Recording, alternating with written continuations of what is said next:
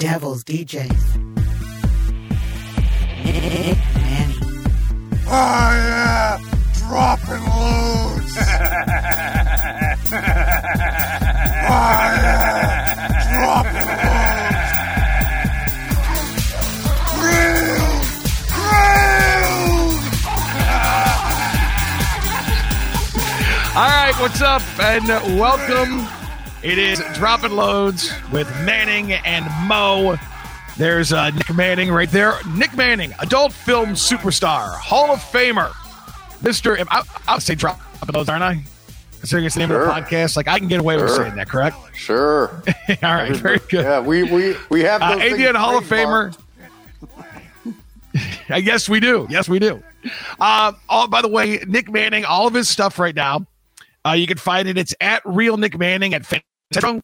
It's at Real Nick Manning at um, ManyVids and uh, at Real Nick Manning just for fans as well. Of course, your Twitter is at Real Nick Manning. The Twitter for the website is uh, at Dropping Loads MM.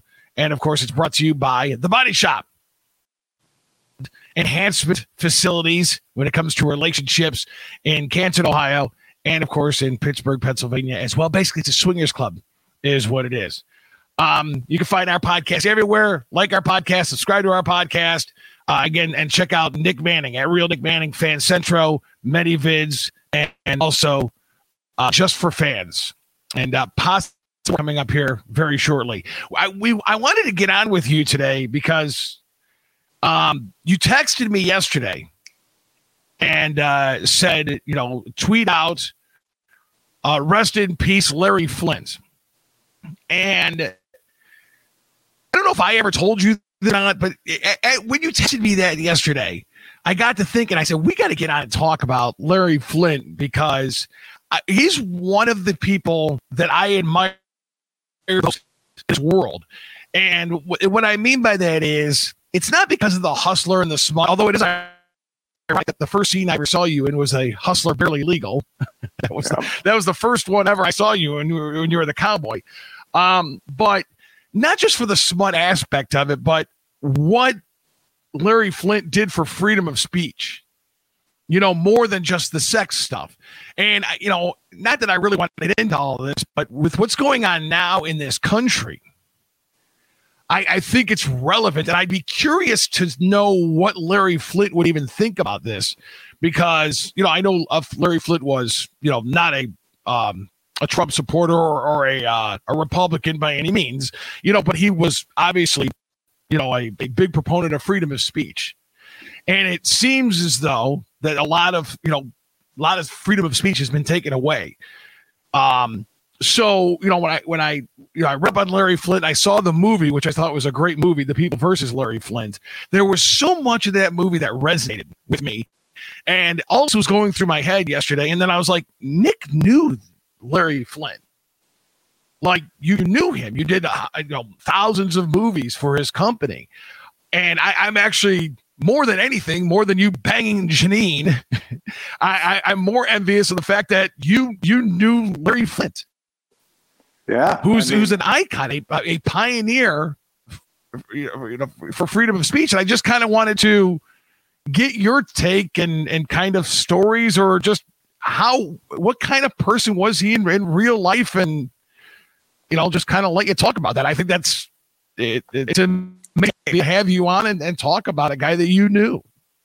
Well, it's funny because I'd be out places with know, friends of mine or whatever, or my business partners, or and people would come up to them because I'm pretty not approachable and be like, "Oh, what's it like to be with Manning?" And I mean, their canned response to strangers would be, "Well, Manning's uh, Hugh Hefner and Larry Flynt, but he's just young enough to enjoy it."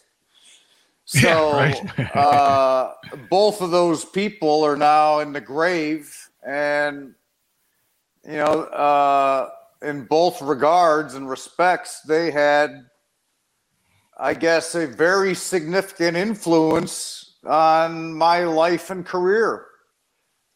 Um, you know, uh, I have so many Larry Flynt stories, but I guess going back to the God, very beginning of my career, before I uh, even had shot any movies, I'd been in two magazines, and uh, they were Playgirl magazines. I had boy girls in those, and but really my career was as a model and an actor, and the photographer for those layouts. I mean, I did like one a year. Did won one year and won the next Right. year, and he's like, "Hey, man, I'm going to send you out to L.A. and I'm friends with all these photographers who shoot for their magazines, and uh, we'll get you hooked up with Penthouse and Hustler and Oui and Cheri, all of them. I mean, back when I started, magazines Right. where you go to a magazine rack and there were 300 different adult mags there, Uh, like at a 7-Eleven or a bookstore or something, right? So, uh, right away, I went out and I shot with Clive McLean. You mentioned Barely Legal, and he shot me for Hustler magazine uh, long before I was ever in that barely. That was three years prior to me shooting in that barely legal. So when uh, I'd shot with Clive, he asked me to come down to the Larry Flynt LFP office and uh, have a meeting with him and some other staff photographers and some other uh, uh, freelance photographers that shot for Hustler and all the magazines that Hustler owned, uh, or at least distributed. So there was probably seven or eight different photographers in this meeting, and I guess Larry was got wind that I was in the building or whatever, and he said he wanted to meet me. So they took me to his office, Wow. and I met his wife and his nephews and whoever the his brother or whoever was working there, and I spent uh, maybe half an hour with the guy, and I was like, kind of like it's like this surreal moment where you know about this dude, and now all of a sudden, like out of nowhere, you're sitting in his office talking to him, and uh, This is so wild to hear, Nick. This is so wild to hear t- to see. This is wild to hear to see you start like. I was going to ask you before if you've ever been starstruck or whatever in front of anybody or whatever, and it's just like you just said. It's maybe you're not starstruck, but it's it was a surreal moment for you. It's just cool to hear you talk about a surreal moment. I guess. Well, it's kind of like okay, like I told my friends when I, I mean, the whole Motorhead story and how I started hanging around with Lemmy. Like I was always a fan. I mean, banging iron, listening to Motorhead, and so I mean, all my friends were listening to it. Uh, we'd give each other Motorhead tapes and CDs for birthdays and shit. And one day I'm at uh, a premiere of a movie of mine, and Lemmy asked if he could come to a mutual acquaintance of ours. And so they're sitting having dinner with me at my table. And we became fast friends. I Yeah, started going to all the right. con- but I remember calling my friends. I'm like, uh, you guys never un- believe this, but I'm hanging out at the Rainbow with Le- Lemmy. Bullshit! No, you're No not. Blah. Uh, yeah, whatever. Because uh, these things happen in LA, and it's people get the idea that it's happening because it's like, oh, it's no, dude. We just all live there, so you stumble across people because they live there. Right? So getting back to Larry, we had that conversation, and then uh, you know he'd invite me to all the parties. Uh, he put me in tons of magazines and movies, and I mean we just had a very uh, cordial but friendly relationship. Uh, you know what I'm saying? I'm like not like we were tight.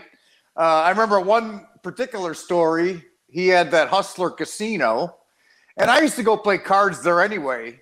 But they had some sort of an event, and he invited me, and I went. and But I was playing at the same table with my distributor, and I was literally wearing sunglasses and my robe. And uh, some guy, other guy at the table who wasn't an adult, says to my distributor, he's like, "What's with the getup?" He goes, uh, "Manning gets chilly." And when that story got back to Larry, Larry thought that was fucking funny as fuck that I was playing in my fucking bathrobe at the. So, uh, I mean, some other stories about the guy. It's, uh, you know, that at one point they had hustler contract girls. Jessica James Yeah. was their first hustler contract girl. You actually knew one of those girls from Ohio. I worked with her. I can't remember her name. Was it Sean, Uh, Shauna Lene? No, before that. She was from Ohio. You knew who she was. I think you might have had her on the show and you asked her about the scene we did together. Uh, she was, Oh, I, I don't remember her. oh, you know who? You know what? You know what's funny? That was in. uh Was that Memphis Monroe? Yes, yes. Memphis Monroe. You know where that was? That was in Louisville, Kentucky. That was in Louisville, Okay. Kentucky. Memphis Monroe. Her and I were pretty good friends. And yeah, then I Yeah, then but- I ended up hooking up a scene with you guys. Yeah, and I think that was that. She was a hustler contract girl, right? I, that was for them. Okay. But that, I yeah, that I, when- that I'm not when- sure. when Jessica James uh, got her hustler contract, she was like, "I want to work with Manning, and we're going to Hawaii." So, you know, Larry uh, had someone call me from his office, and he was on speaker, uh, telling me that they offered her the contract and that they were going to do this and that and the other thing, and she wanted me to do uh, her first scene for Hustler, and. Uh, Oh wow. I wound up I wound up shooting for Cash Markman for Hustler. Uh, we went to Hawaii every year for three or four straight years and shot over there. oh wow. Yeah, so that's I mean, that's amazing. It's like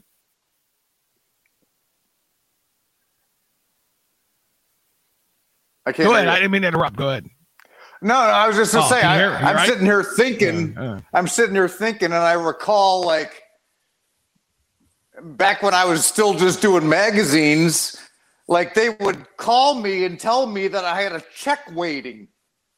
And I'd go wait in the little LFP office in like these little leather chairs, and eventually I'd be reading through the Hustler magazines, looking at my layouts, and uh, somebody would come out and hand me my check, and it was like so different than how things operate now, you know.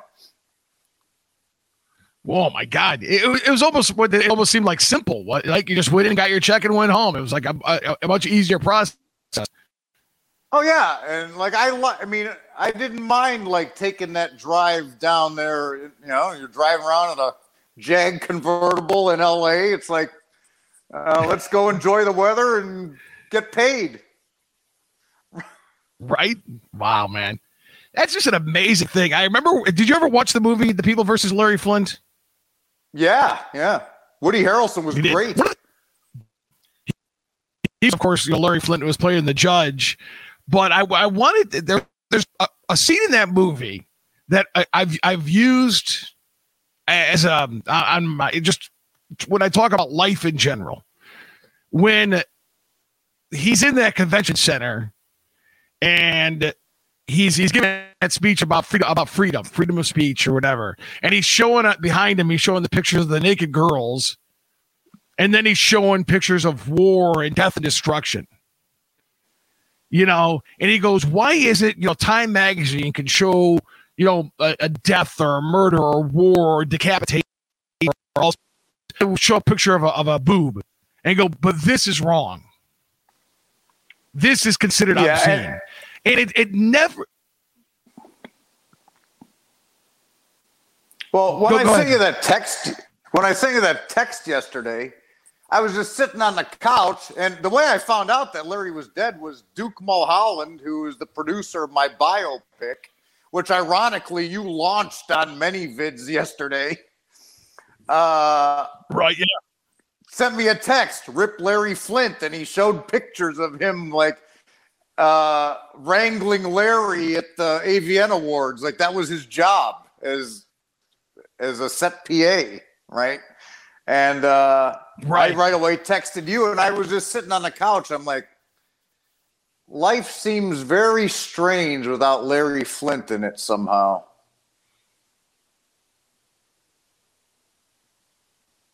That it's like why like why why like why because you knew him or like It's just- it, it kind of try to explain that. Well, it's just like the passing of an era, right? It's kind of like, and recently, I mean, not recently, but over the past several years, a lot of people that were icons of my era Eddie Van Halen, Jessica James, Larry Flynt, Hugh Hefner, other people I'm not mentioning have died. And it just seems odd that they're not here. Yeah.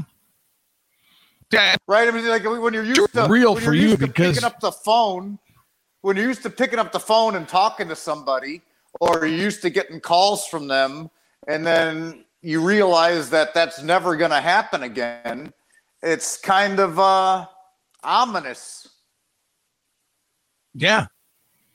Well, yeah, it's like you're, you've lost people that you knew, like you said, that you that you were you you had, you know, not a like you said, not like a best friend relationship with, but you had memories with, and you know, and these people are icons. I mean, Eddie Van Halen's an icon, obviously. Hugh Hefner, Jessica mean, James, you know, Larry Lemmy, you know, uh, Filthy Phil. well, Lemmy too. Yeah. like all these cats uh i mean i'm sure there's more that i can't even think of off the top of my head but it's like these people had at least if you don't call them significant roles in my life uh, i would just say that they had a role in my life and now that's not there Right. That's got to be yeah. I mean, it's got to be it's got to be tough for you, you know, knowing knowing these people, and you know, I mean, and the first a one- relationship with them. the first one that I can remember that ever like kind of struck me was Chloe Jones. Because one, I was very young at the time, and she was young at the time, and it was like I was really close to Chloe Jones. We hung out a lot, and then just one day Ah. she wasn't alive. You know, it's kind of like whoa. Jeez. You know, Now, being a being a religious guy, though, like you're very religious. What do you think about about, death or whatever? I mean, your your mentality is they're in a better place. I, I correct? Well, uh, according to God, there's two types of people there's saved and unsaved. And if you're saved, you're in a better place. If you're not, well, I Right. guess that's up for you to decide with Him at Judgment Day, right? It's like, I don't know what happens. Uh, the,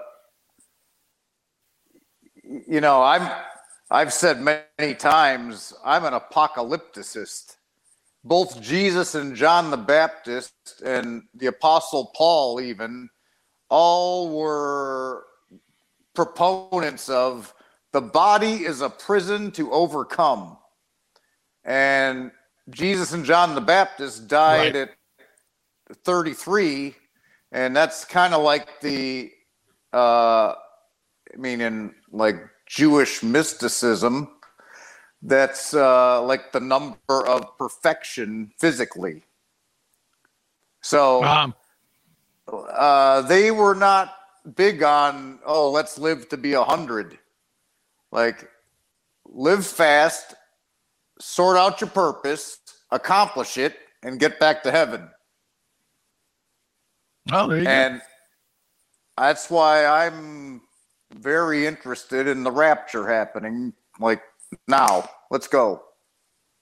And people get pissed at me when I'm Right, like, oh, I'll like, tell you oh, what, want to we- get out of here and die. And then I'm like, uh, it's no reflection on you. But if you believe that heaven is better, uh, let's get on with it.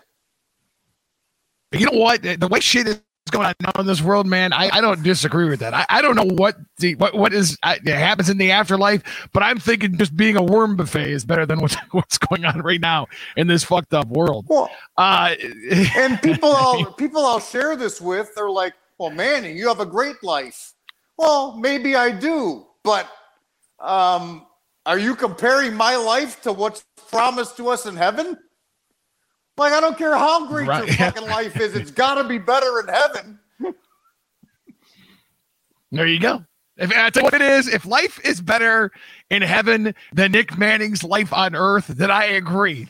Let, let, let, let the meteor hit now, all right? Because I want to live that life. Absolutely, hundred percent. I've always said, I go, I, I, uh, I don't know what I believe, but I know I've been a pretty decent person. So, you know, if, there is a heaven, then I'm thinking I, I will probably end up there. I, am thinking I will. Who the hell knows? Though? I have no idea. I've always felt there should be four people in heaven, and one of them is going to be like Tim Tebow, and like After a couple John- four old women, and that'll be it. After John the Baptist got beheaded or thrown in prison at some point there, Jesus told his disciples, he said, Of any man born of woman, there is no prophet greater than John the Baptist that their eyes should not be diverted from him. Yet, I tell you, even the least in the kingdom of heaven is greater than he. So that tells You know what- what's interesting, us talking about- between the environments. Right. Absolutely. You know what's interesting, even with us with us talking about the religion aspect, there, you know, there was that time in Larry Flynt's life where he he became religious. He doing the magazine, but he had become he had become religious. And I, I thought that was interesting. It almost seemed like he was, you know, when when you're that creative or intelligent or whatever, I think your mind is always searching for something else. You know, it's just how your mind works. And obviously, to be as successful as Larry Flynt was, I, I assume that that's how his mind worked. He was always searching and looking, you know, for something else. So, you know, he, he went through that that religious, you know, aspect of his life. You know, then of course he went after um who was the uh the preacher that he said he had sex with his his, his mom. The Oh yeah, I can't. they got sued for one of the great greatest of all. He was like the best of all. Was it Reverend Bill? Was it Billy Graham? Reverend Billy Graham? I, I don't know. Billy who it was. Graham never But, did you know- anything wrong, man. Was it Jimmy Swaggart? Well, yeah. What I'm saying, I, it wasn't Jimmy Swaggart, but I'm saying like Hugh ha- or um Hugh Hefner, Larry Flynt did a, a parody of this guy having sex with his mom. The, the person didn't really have sex with his mom. It was one of those things. And Oh, um, Jerry Falwell. you know, yeah, that's Jerry Falwell. You know, he he had he you know had that thing, and then there was there was suing or whatever. And what I found interesting about that, you know, the thing about Larry Flynt too was, you know, he was shot, he was paralyzed, you know, at, at a very young age, and he was shot by a guy who was a serial killer. I don't even know if you know that he was a white supremacist serial No. killer, and he shot, he, yeah, he shot Larry Flynt. And Larry Flynt's lawyer, and one of the reasons he went after Larry Flynt was number one, the publicity of it, but, but number two, you know, because Larry Flynt was one of the first people that was putting interracial stuff in in his magazine as well. And again, you know, you think about this and the times of that. You know, that's the what late seventies, early eighties. You know, and it's it's interesting to look back at that like, you know, that shit wasn't uh acceptable back then you know it, it still was it's, it's hard to believe it's like it's, it was the 80s it's like I, I don't understand that mentality but it was very ballsy to do that shit. You know to to to do something that you felt was right but a lot of people felt was was wrong including like i said a white supremacist serial killer you know shot and paralyzed him you know? So to have that kind of guts to to still you know, stand by your principles and almost literally put your life on the line for what you an amazing thing. That's why I said that's why I I I'm so I have I have such admiration for Larry Flynt because you know he did it, but he he, he put his life on the line. He got shot for it, and he still continued to do it and live live by his principles. Um, and one of the, again one of the best scenes in the movie, you know, you know, see was real life was, you know, when his lawyer, who's played by Edward Norton, is talking about this in front of the Supreme Court. You know, and he, he says, Listen, I don't like what Larry Flynt does. I don't like Larry Flynt. I don't like him. I don't I think it's just because right to do it. I, I Nick, I'm telling you, I think we have lost that message in. And it's a it's a scary thing for me because if you talk about you know money and taking whatever, you know, that's out of my pocket because it's like you can't be uh, opinionated in, in these times. You you you can't say what's on your mind. You you have to tiptoe around. No nobody takes context into consideration. It's like your opinion's okay as long as it doesn't differ from mine. And that's not what the First Amendment is about. The First Amendment is about defending something that you that you that you detest. But you defend it because you have the right to do it because it's a free country. Well, And gotta- that scene in that movie saying- uh, really, you know, as you're saying this, I'm almost laughing to myself because, like, I can tell you one thing: as long as we're doing this podcast, I'm going to say whatever the fuck I want. And if anybody's got a problem with anything I fucking say, uh, I'll draw a little circle in the street, and I'll write alpha in there. And I'm going to stand in there. And any motherfuckers want to come knock me out of the circle, see what happens next. right? So Well, I mean, I'll say you know, what here's the I want. thing, I'll like, do yeah, what I want. I'm not looking for approval because here's what I know: no matter what you do, somebody's got a problem with it. So I stopped Right. caring about anyone's critique of me. Uh, probably when I was 15. And there's nothing that any political party, any censorship, any anything can do to keep me from fucking believing what I believe, saying what I say, and doing what I do. And I'm not Well, concerned yeah. about the consequences. Well, and, and that's what Larry Flynt did, and that's why. I mean, again, he, the guy got shot, he paralyzed for that. Yeah. And, and I'll tell you what, And- you and know, I'll tell you- continue. I, I know what's going to happen. People are going to listen to our show because we tell the truth and we're honest. Well, yeah, but uh, but that's going to turn all you know. Being honest in this day and age, and I and I don't want to get into a lot of the show because I want the show to be happy-go-lucky and talk about sex and fucking and sports. Know, and, and interviews and doing the shit that we do. I mean, that's that's the kind of fucking show I want, you know. But I wanted, I just wanted to do this show today because I- I, I think I don't know how many people get Larry Flynt. Like how many people? I think most people probably look like fucking naked chicks, you know, whatever, and they don't know, you know, like his principles and everything that he stood for. And I, I you know, if you look back on that, you know, all of these magazines that were out, and they they looked at him and they came after him, they and they fought, you know, against him more than anybody else. But it's because he he didn't play the game. He, he said, "Listen, this is this is unfair. Like like flying to Atlanta to uh you know work at a at a at a, a, a magazine store to sell his own magazine and get arrested for it. It was unfair what they Yeah. were doing to him.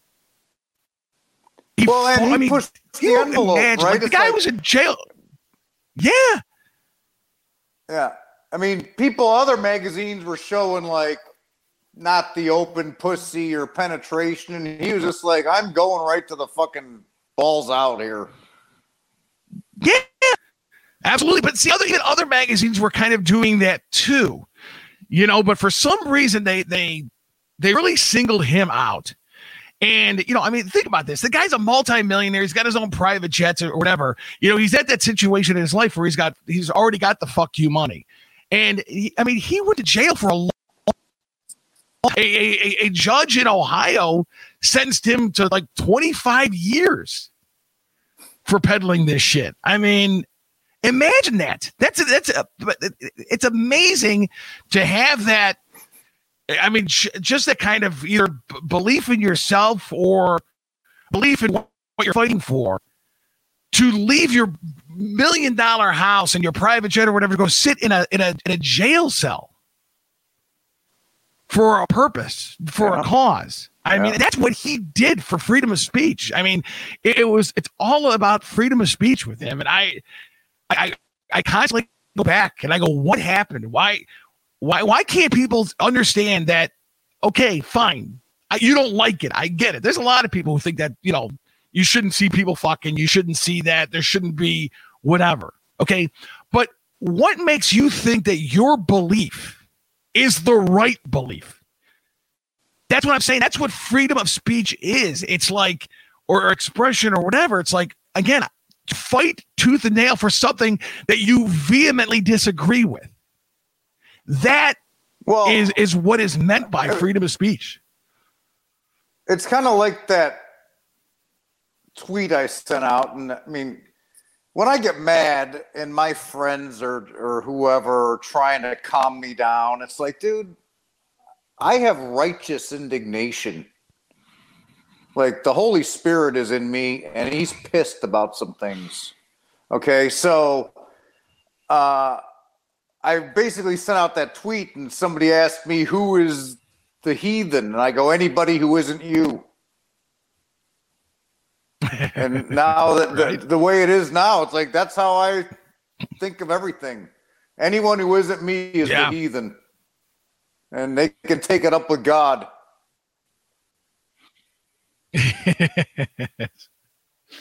Would uh, it, it, it- like the- any more like like like I don't know if you want to disclose it or not, but and like I mean, did you ever have like any real interesting conversations with Larry Flynt, like about his life a little bit, or about whatever, or was it just strictly a business kind of fuck around thing, or you know, I mean, uh, there were. T- I mean, at the parties, it was just small talk. Oh, Nick, hey, how you doing? I saw you in this. You know, thanks for coming. Stuff like that. We talked about, you know, gambling because he was a big gambler. I like to gamble. He had the casino. I went there. Uh, talked about Vegas, things like that. Uh, but I mean, there there were some times where it was more like a mentorship relationship that we had, where you know Larry kind of. I mean, Larry wasn't the kind of guy who took any interest in male talent. So the mere Right. fact that he took interest in me, I I appreciated, but you know, I wasn't exactly sure why. And then, you know, maybe three to four years of knowing the guy, he said to me one time, he's like, Nick, do not ever underestimate your did he say important? I think he said importance to this industry. And I was like, thanks, Larry. And he's like, no, I, I mean, he goes, you have uh, done things in this business that other people have like basically strived to do, but uh, found found it and thought it to be impossible. And I was like, "What are you talking about?" And he said, "Well."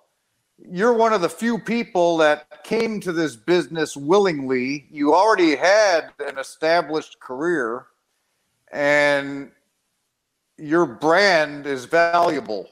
He goes, Those are things that are not easy to uh, make happen. Probably because of his experience with, right, all the censorship and whatever and what he'd Well, yeah. through. But uh, he, uh, Larry was like Manning Nation. He was, he thought dropping loads was cool. like he wasn't. Did he? I- I was- I was gonna "Oh, ask- Say that in my movie. yeah. I was going to ask you about that. Like, what, what, what was his take on dropping loads? Like, he, he liked it. Like, he would laugh about it with you. Uh, well, yeah, and he would make it known to whoever was directing, like, let this guy do whatever the fuck he wants. Like, uh, his ideas are better than ours. Wa- Was he, you know, in, in the movie, it seemed like he was really, you know, hands on uh, with everything. I mean, is that really how it was like movies? Like, he was, was, was he hands on with the movies and, and things like that? Like, he, his Uh, input was still there? Honestly, honestly, I never saw him on any of my sets. Now, I'm assuming that was because he was busy doing other things, right? But right. uh, anytime that I was in the office when he was in the office, um, I would make it a point to like drop in and say hi or whatever, or let him know I was in the building. Now he didn't always come out to talk to me, but every now and then he'd be like, "Yeah, we'd, you know, have a chat." God, that's amazing. That that, that that's amazing. It, I mean, it really is, and I, I, I'm. It, it might seem like phony, I guess, the way I'm, I'm sounding about it, but I, as a guy who, who's who made his living, when I first got into radio, I was like, "Oh, this is radio. This is just fun. This is just something I'm going to do." I, you know, I, I noticed because I was outspoken and, and said some shit that was off the wall, people coming after me for things that I had said. You know, and it, it didn't take long for me to be on the front page of newspapers and you know, uh, have groups protesting me in front of the radio station, and you know, a lot of that, you know, death threats, a lot of that shit happened with me, and I, I that's what you know, I, I, I looked at that and I'm like, because of what I'm saying, because of what I'm saying, it, it's like it seems so easy. Just if you don't like what's on the radio, turn it off. You know, don't try Yeah. to silence somebody. Just turn it off. If there's a television show you don't like, turn it off. You know, if you don't like porn, don't buy porn. It, it, it, it seems like it should be so simple, but everybody is so fucking arrogant that they think their motherfucking opinion is the right one and you're the wrong one. And these cocksuckers don't understand that everybody has a different take. There's not a universal take.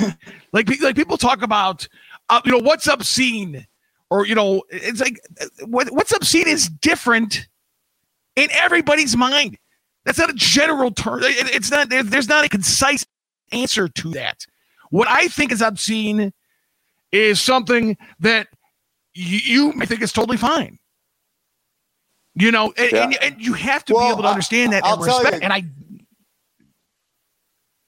getting back to Larry, Go ahead. one of the last one of the last conversations I probably had with him was about I don't know, four years ago. And he said to me, he, he was he kind of got a goofy look in his eye and he said, Remember when I told you that you should never underestimate your Im-, it, wa- the word wasn't importance, it was impact in this business. And I was like, Yeah. Right. He goes, Well, you, you have a book, you have a biopic, and you have a documentary. He goes, It looks like I was right, young man. And I was like, man, you know, no matter what you think about this guy, his mind is a steel trap that he even remembers this. And then to think that Larry Flynt has the foggiest fucking idea what's going on in my career. That just tells you like how hands-on he really was in things. Right? That's and it's gonna that's that's gonna- my does that gonna shock you too Oh, totally. I was like, this guy fucking there's he's got his own business, he's got casinos, he's gambling like crazy, he's in a wheelchair, he's got I mean, a life that I can't even fathom, like what he goes through on a daily basis. And he knows what the fuck I'm doing three years after I got in the Hall of Fame and didn't put out any more material wow like kind of not like something I expected. Like, and that was the thing about the guy. Like, I'm walking around stoned and I'm just like, hey, hi, like, want to keep it real, like uh, 36,000 feet. And Larry Flynt is delving right into specifics in my life that he foretold 10 years ago. 12 years ago, 15 That's- that's years, amazing. whatever. And he remembers these Right. conversations that I, I mean, I don't, I mean, yeah, now that you mention it, but like, I'm not thinking about that when I see you. Right. That's amazing, man. It's absolutely amazing. These uh these these that he had were were they in his house and, and kind of what were I, I I'm really annoyed. I guess I, I would love to go and like to one of these parties one time and just see what. And I'm sure it, it's nothing what I would see it like. I guess, but you know, I guess when you know, I've always talked about going to porn parties. These are stupid little parties in a hotel room. But if Larry Flynt th- is throwing a party, you know what? I mean, what's that like? What's a party at Larry Flynt's house Well, like? No, I was. Not, I don't even know where Larry Flynt lives. I've never been to his house, but Oh, uh, okay. it seemed like maybe once a quarter. They're pretty often, maybe twice a year. I don't know, but they would have parties at Hus at the Hustler Building on the floor that his office was on. I can't remember what floor it was now. Like I, it's been so long since I've been over there, but we'd all go up the elevator and get off, and they'd have this like the hallways in the office would have like guys bringing you hors d'oeuvres and couches and uh, paparazzi there taking pictures, and that's where every now and then Larry would get me and take me back in his office, and we'd talk with some bullshit. Wow, man.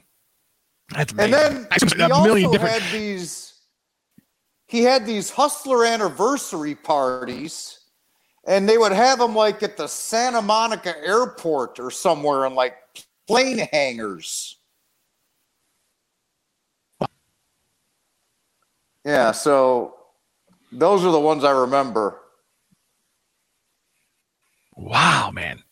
I assume there's a million different. Like he couldn't after he got shot. He fuck anymore. I re, I, I know that his, uh, like his guys from the waist down. I assume he still had a million girls around him and hanging all over him and shit like that, right? I mean, he's he. He's king when you're there. He's Larry Flynt. He's Ann. So I assume he just had a million chicks around him. One of the uh, the girl I did my first adult magazine ever with. Uh, her name was Lori Wallace, and she for years was like Larry's uh, like personal escort valet. She any event, Lori was right there with some other girls. Uh, so, as I'm saying, he always had girls like they're all, they're always around him and whatever. I assume. I mean, the, the one thing it seemed like with Larry is he liked he liked who he was. He he knew who he was and he and he liked it. He enjoyed. He, he reveled in it. Yeah. I mean, I always say now it's like, what's the incentive for a rich guy to have a lot of money? It's like before the reason you had a lot of money was because rich guys could get away with all kind of shit. Now you can't get away with anything. So what do you do with your money? Fuck chicks. That's why everybody wants to be rich. They want to, every guy wants to be rich. No, get because then they chicks. Tell you that you fucking jumped them or something. like there's some Wow. crazy accusation. You abused your power. It's like Well, you got careful, but yeah. I mean, now you knew obviously knowing Larry Flynt. Um, and I assume you know um what the guy what's his name? Um the, who's the guy from? Penthouse? His name uh uh, Penthouse Guccione. magazine. Yeah, Guccione. yeah, Guccione. Um now was there a mutual respect between those three or like do they do you know if there was anything like that? 'Cause it would seem to me again that larry flynt was maybe the outcast of that but i i, I don't know. No, I mean, one, uh, I knew Larry first. Then, okay. by the time I started, I mean, I was already shooting in all the Penthouse magazines, but by the time I started shooting Penthouse movies, I'm not sure that Guccione ever owned it during my career. I don't remember when he no longer had the company, but uh, um I think he might have just been like a figurehead or something by that point. I only met him once or twice. Um, um, and everyone talked about Bob Guccione Jr. I'd never seen hide nor hair of that guy. Wouldn't know him if he was sitting in my office. Uh, now, Hugh, I knew a little bit. I mean, he I didn't meet him, but I was at the mansion before I'd met Larry because I was dating playmates. And uh, Right. once I started working for Playboy, then I doing that uh what the fuck Spice Hotel was the name of my show. And it was every Friday night 50 weeks a year and I did that for like 4 or 5 years straight. And uh that's how I got to be really tight with him cuz right I was always working for Playboy and get invited to all the stuff. Um but I never really heard that they had any beef or hung around. I didn't really ever see it happen. Maybe they did. I was just wondering. Yeah, I was just wondering. I didn't even hang around, but I guess it's just a mutual respect, you know, kind of thing, or whatever. I'm just curious, you know, because those those are the three big big names. I mean, I'm the biggest name of the bunch, but I'll tell you what. I mean, you know, I couldn't tell you who the publisher is for anything else. Like I said, I couldn't even remember Buccioni, but it, Larry Flynt is, is right there. But I think when it comes to, although you know, I watched a thing on Hugh Hefner too and I guess we weren't doing the podcast when he, you know, a lot of the things he was doing again when it came to interracial stuff and and whatnot and black playmates because again that was something that was so it's so fucking weird to even think that that was taboo. I I, I can't wrap my head around people's mentality when it comes to that shit. But he was doing a lot of that back then, and I think on his television show when he launched his television show, his late night show, a lot of places weren't going to air it in the South because he had a black girl on with him, and he said, "Fuck it, I, I'm going to do it," you know, because he had the, he had his, his principles, you know. So, but they, it doesn't seem like Well- they really came after Hugh Hefner as much as they came after Larry Flynt. Part of the reason I knew that these guys at all was yeah, I was talent and I was in their stuff. So I knew them that way. But where I really got closer to to both Hugh and Larry was on the business side because uh, I owned my own product. So the reason that I got, I guess, as famous or as well known as I did was because my movies were shown on cable, DVD, VHS, the internet, and all the hotel rooms and motel rooms around the whole fucking world. Okay, so when I tell people Right. that I'm much more famous uh, internationally than I am in the US, that's why. Because somebody was selling my shit to all these territories for their cable channels, their hotel rooms, their SpectraVisions, their whatever black boxes, whatever you fucking were watching it on. My movies were prominent in that. So, uh, play. I don't know if they right. still have them, but I know that on my cable in California, there was a Hustler channel, maybe several of them. There were Playboy channels, Spice channels, several of them. So, because they were buying my movies, we had a lot more business interaction than just me starring in their movies. Right. Right. So, I guess what I'm saying is So you had, because of that, I had more opportunities to do stuff with these guys than just like probably your regular male talent. Anything you you, you say from talking to them that you still like use today or a thought or you know, um, maybe a mantra or something that Well, I remember Larry told me one time that there was an oligopoly of porn.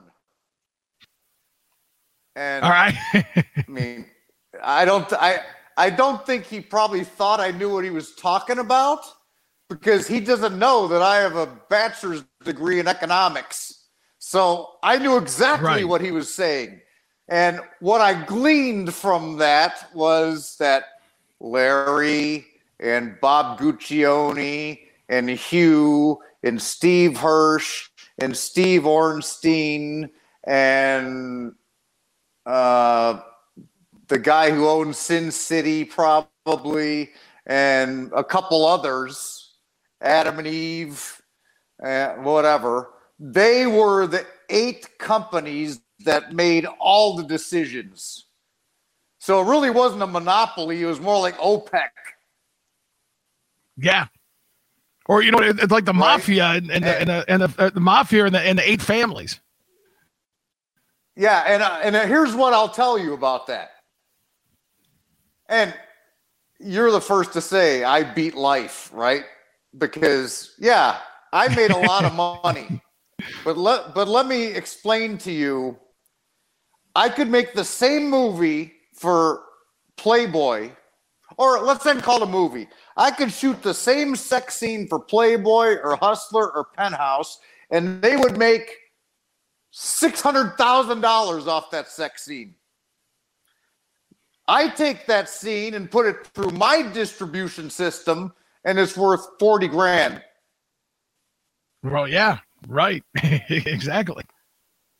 Right. So that's the big difference. I made a lot of people Yeah. a lot of money, and they threw me a bone here and there because they were showing me that they appreciated me and were thankful.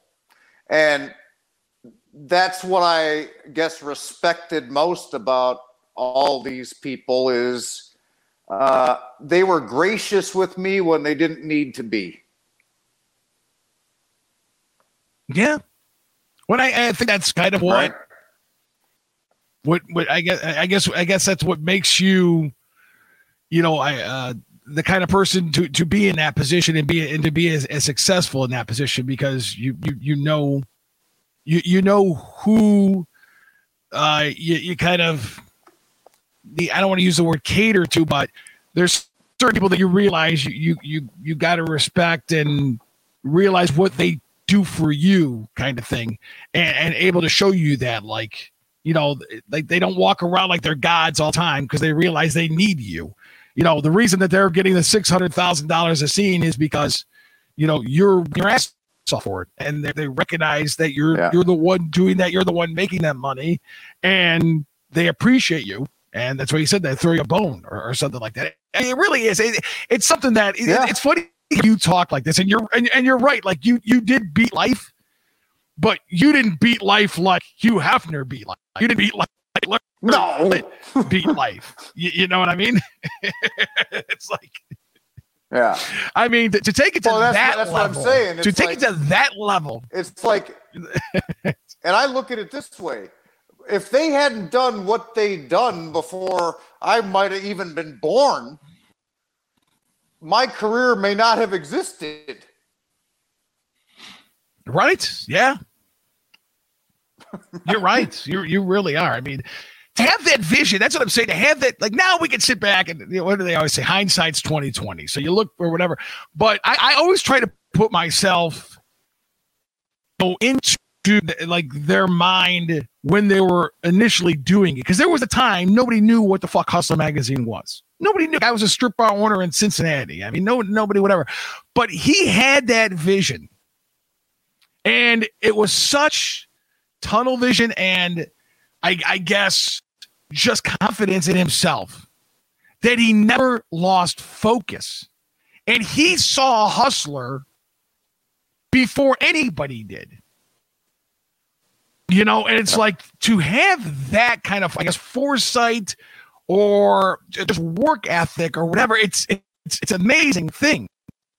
I mean, you got it, it would have Well, been so much easier for you, Larry dude, Flynt. Go ahead. Go ahead. Go ahead. Tell me. No, I, I, I- said it. It would have been so much easier for Larry Flynt to have just quit. You know, it's like it, it, it would have been so much. He had again. The president knew about him. He, you know, he's in. He's in, sitting in a jail cell. He's he's all of this. It would have been much easier for him to to quit, but to have that kind of passion and drive and I just uh, tenacity to continue to fight through all of that. I was amazing. just saying this the other day. I was just saying this the other day. I look at my life and I could have sat on Wall Street with my feet up on my desk for 20 fucking years, making ridiculous amounts of money, and my job would have been to not get fired. Yeah. Like it, it's ridiculous. And then instead, I walked away from that to blaze a very difficult trail. And one thing that Hugh Hefner told me, he said, Don't ever let anyone dissuade you from what you know is right in your business model. And pretty much that's what you're saying about these guys is they fucking knew what they want to do and 70 million people could tell them no and they didn't give a fuck what you said. Right? Because they knew Right. that their model was correct. And I think about that all the time because look at our business model. Uh, most people wouldn't think I'd be doing this podcast. Most people wouldn't think that I would make you my CEO, right? And someone not in the industry and someone who, I mean, not really a CEO. You're a radio celebrity, right? So I've done that. Uh, Used to be, yeah. The the way that we interact and I mean the truth of the matter is we are the the Nick Manning company is the only vehicle for independent investment in the adult business. And I'll tell you why. I'm the only game in town because the oligopoly of porn is not letting you invest in it. They want to keep that 600 grand a scene himself. They don't need you, Right. but I will accept you into the fold because what did I tell that guy in the conference call that we just had? He goes, Nick, why would you uh, allow me input into how we set this up? It's like, because I, I like to have business partners that have some semblance of expertise because uh, I don't sit up here and pretend that I know everything. So if you have some connection, some advice, some whatever, uh, I'm certainly going to hear you out. Now, am I going to let you persuade me that this is how we're going to put up the content and this is how we're going to clip it up and this is the order we're going to put up and at certain uh, membership levels we'll release the more hardcore stuff culminating in the greatest celebrity sex tape of all time? No, I'm not adjusting any of that. But if you say, geez, there should be a Nick Manning cologne, and my brother is a big shot in the cologne industry, well, that I'm willing to pursue with you. Right. You know What's funny, Nick, is uh, you. I mean, So I would, I would you had say uh, that the fact that I would just say that our business model at the Nick Manning Company is unlike any other business model in adult. And I know what the business model is sign up OnlyFans and fucking put out. Uh, that is not how I'm going to operate this. That's about 1% of what we're doing. Right. No. Yeah. And you know what's funny? It, it's like um, I should say it's funny, but you you had uh, the the foresight to own your own material, and saying that, you know, it- you know it's tough. It's tough for people. And I did this early in my career too, but sometimes you're so caught up in the moment of it that you're not thinking about. You you you almost feel that that you're you how can i put this that you are again so caught up in the moment of, of like I, I could go back to my first radio job and i was there i couldn't believe i was signing the contract that i just wanted to get it signed and i wasn't thinking about you know past that moment You know, because I didn't know the business. Nobody taught me the business. I had no idea. And I'll never forget, I signed my first radio contract with no incentives, no ratings incentives, no, no anything. I just signed it. You know, and I remember, I, dude, I was young. Nobody, nobody taught me any of this. You know, so I remember telling somebody, they go, "What's your ratings incentive?" I go, "What? What's your this?" I go, "Why?" I had no idea. You know what I mean? But you, you knew, but you, I mean, you came from a again a bachelor's degree in, in economics, whatever. But to own your own material to whatever, so you, I, it almost seems like you went into the porn industry knowing that you were going to turn it, you're going to make it into your own thing and your own business as well. You didn't just go in there for the fun of it. You went in there on a mission to to build your brand too. is what it seems like. Oh yeah, well, I had a, I had a definite plan, and here's what I knew. I knew that I had built-in advantages that uh, were pretty much none of my doing. For example, there was a company who bought all my movies, not only from us, from everyone, to put them on uh, in hotels and motels and territories all around the world. Millions of hotel rooms. Okay. And I found out through some distributors that worked for me and didn't work for me, but just sold my movies for other companies, that this guy had a very firm policy that he wouldn't buy movies that had guys with tattoos in them. Well, I just happened to not have any tattoos. So Right. was it the greatness of Nick Manning that this guy liked, or he's just like, oh, there's a guy with no tattoos, get all his shit. Well, yeah. So I started. Every- everything's everything's got to fall into place. Yeah, and uh, I realized, yeah, I knew how to model because that's what I did. I was a better actor than everybody in our business because I act in real things, and uh, I could fuck the shit out of people like shock and awe. and then I realized with the banter I was spewing out that, I mean, people fucking thought it was cool. So I said, okay, all these things differentiate my widget, which is my sex scene, from everybody else's widget, which is their sex scene.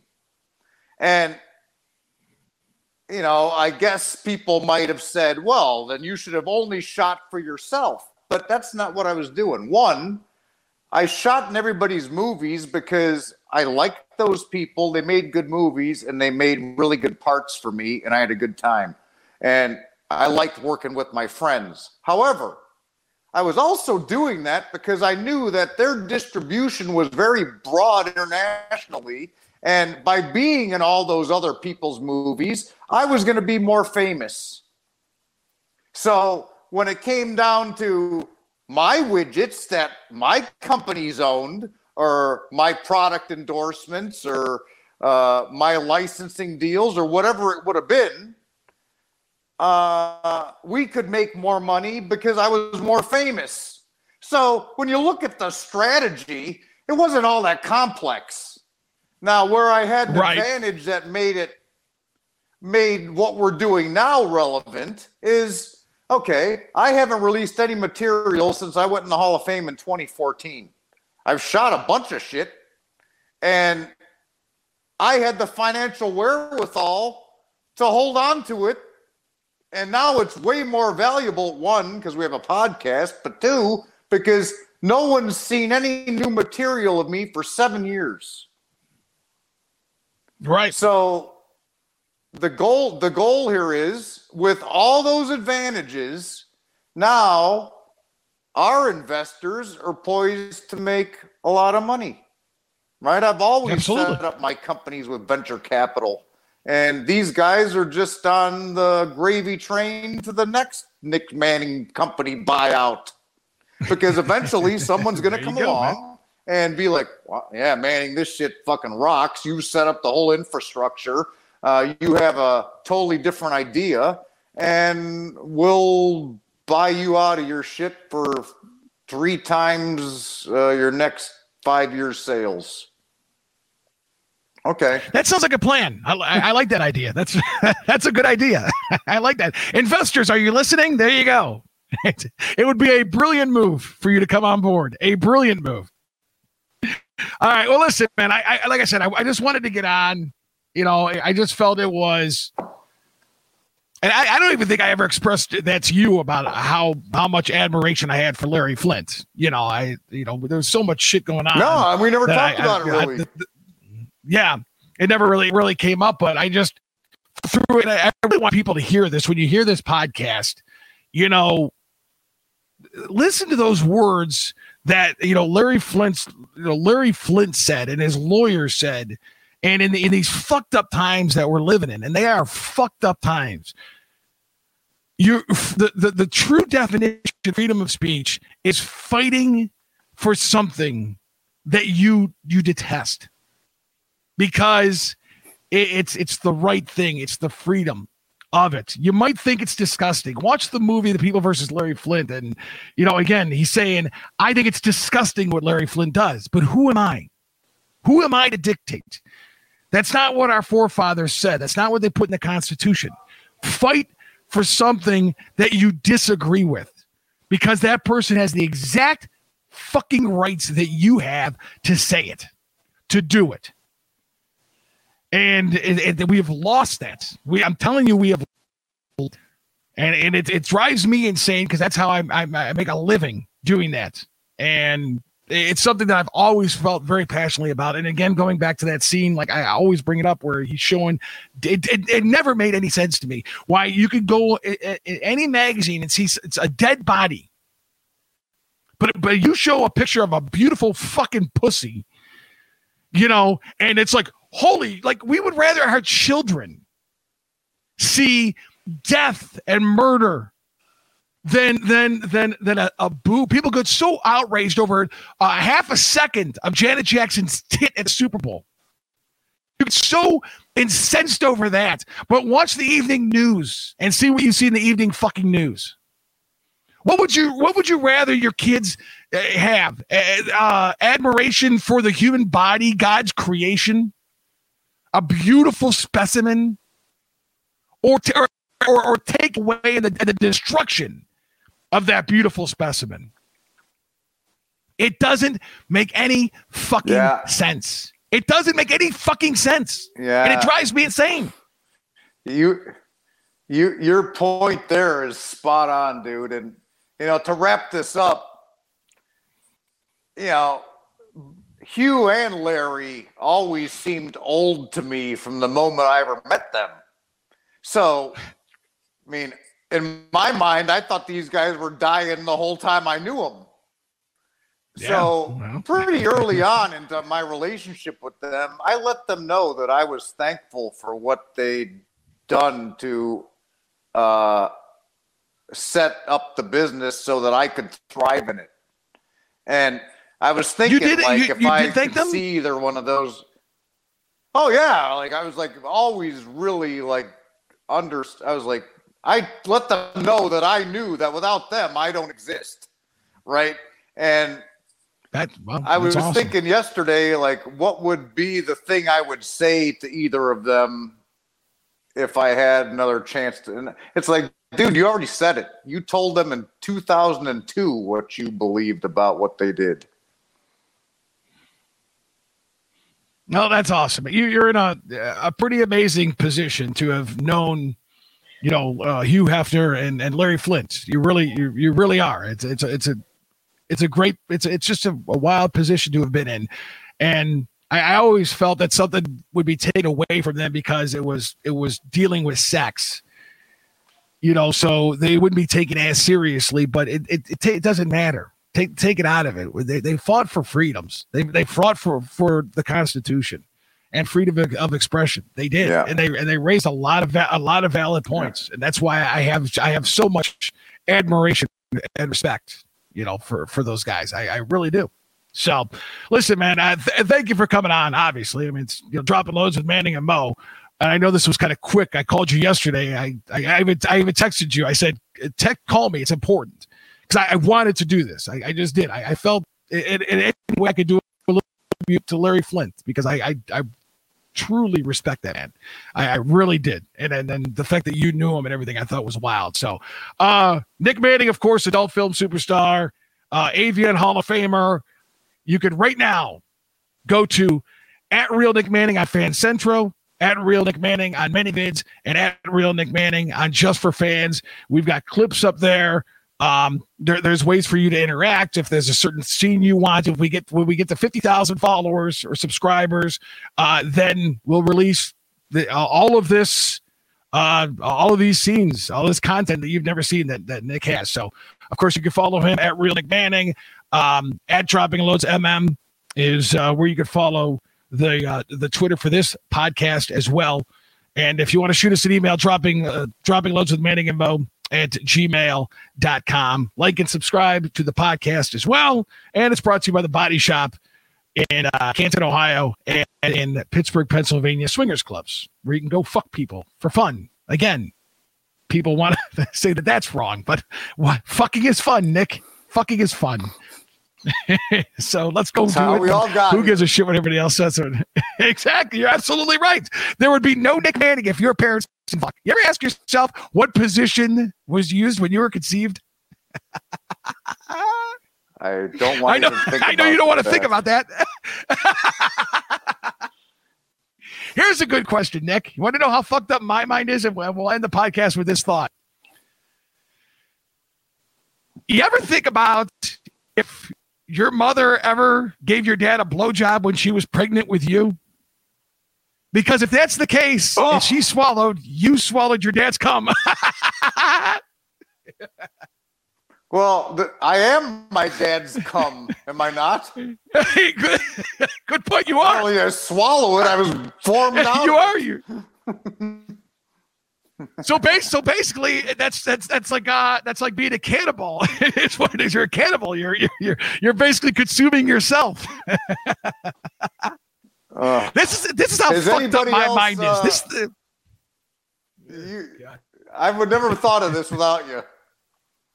Has anybody else requested? oh, dude, I, I Bible? I'm, uh, you know what? I I have I have a the guy said thank you very much. That you sent it to. I'll have to go check your uh, messages to see if anybody else has. But if you want a Bible, Nick will send you a Bible. Sign it. You could buy Nick Manning is book two, obviously.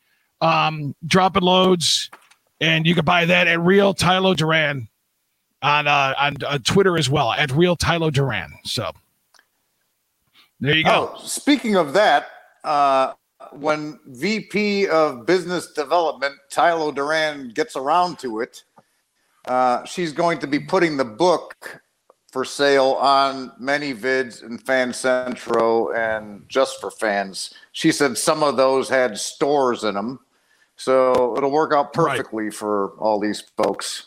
And I have one Bible left. Anybody who wants it, let us know and I'll mail it out to you free. All right. Sounds good. All right. Drop loads with Manning and Mo. I'll talk to you later, brother. Okay, see you, Mo.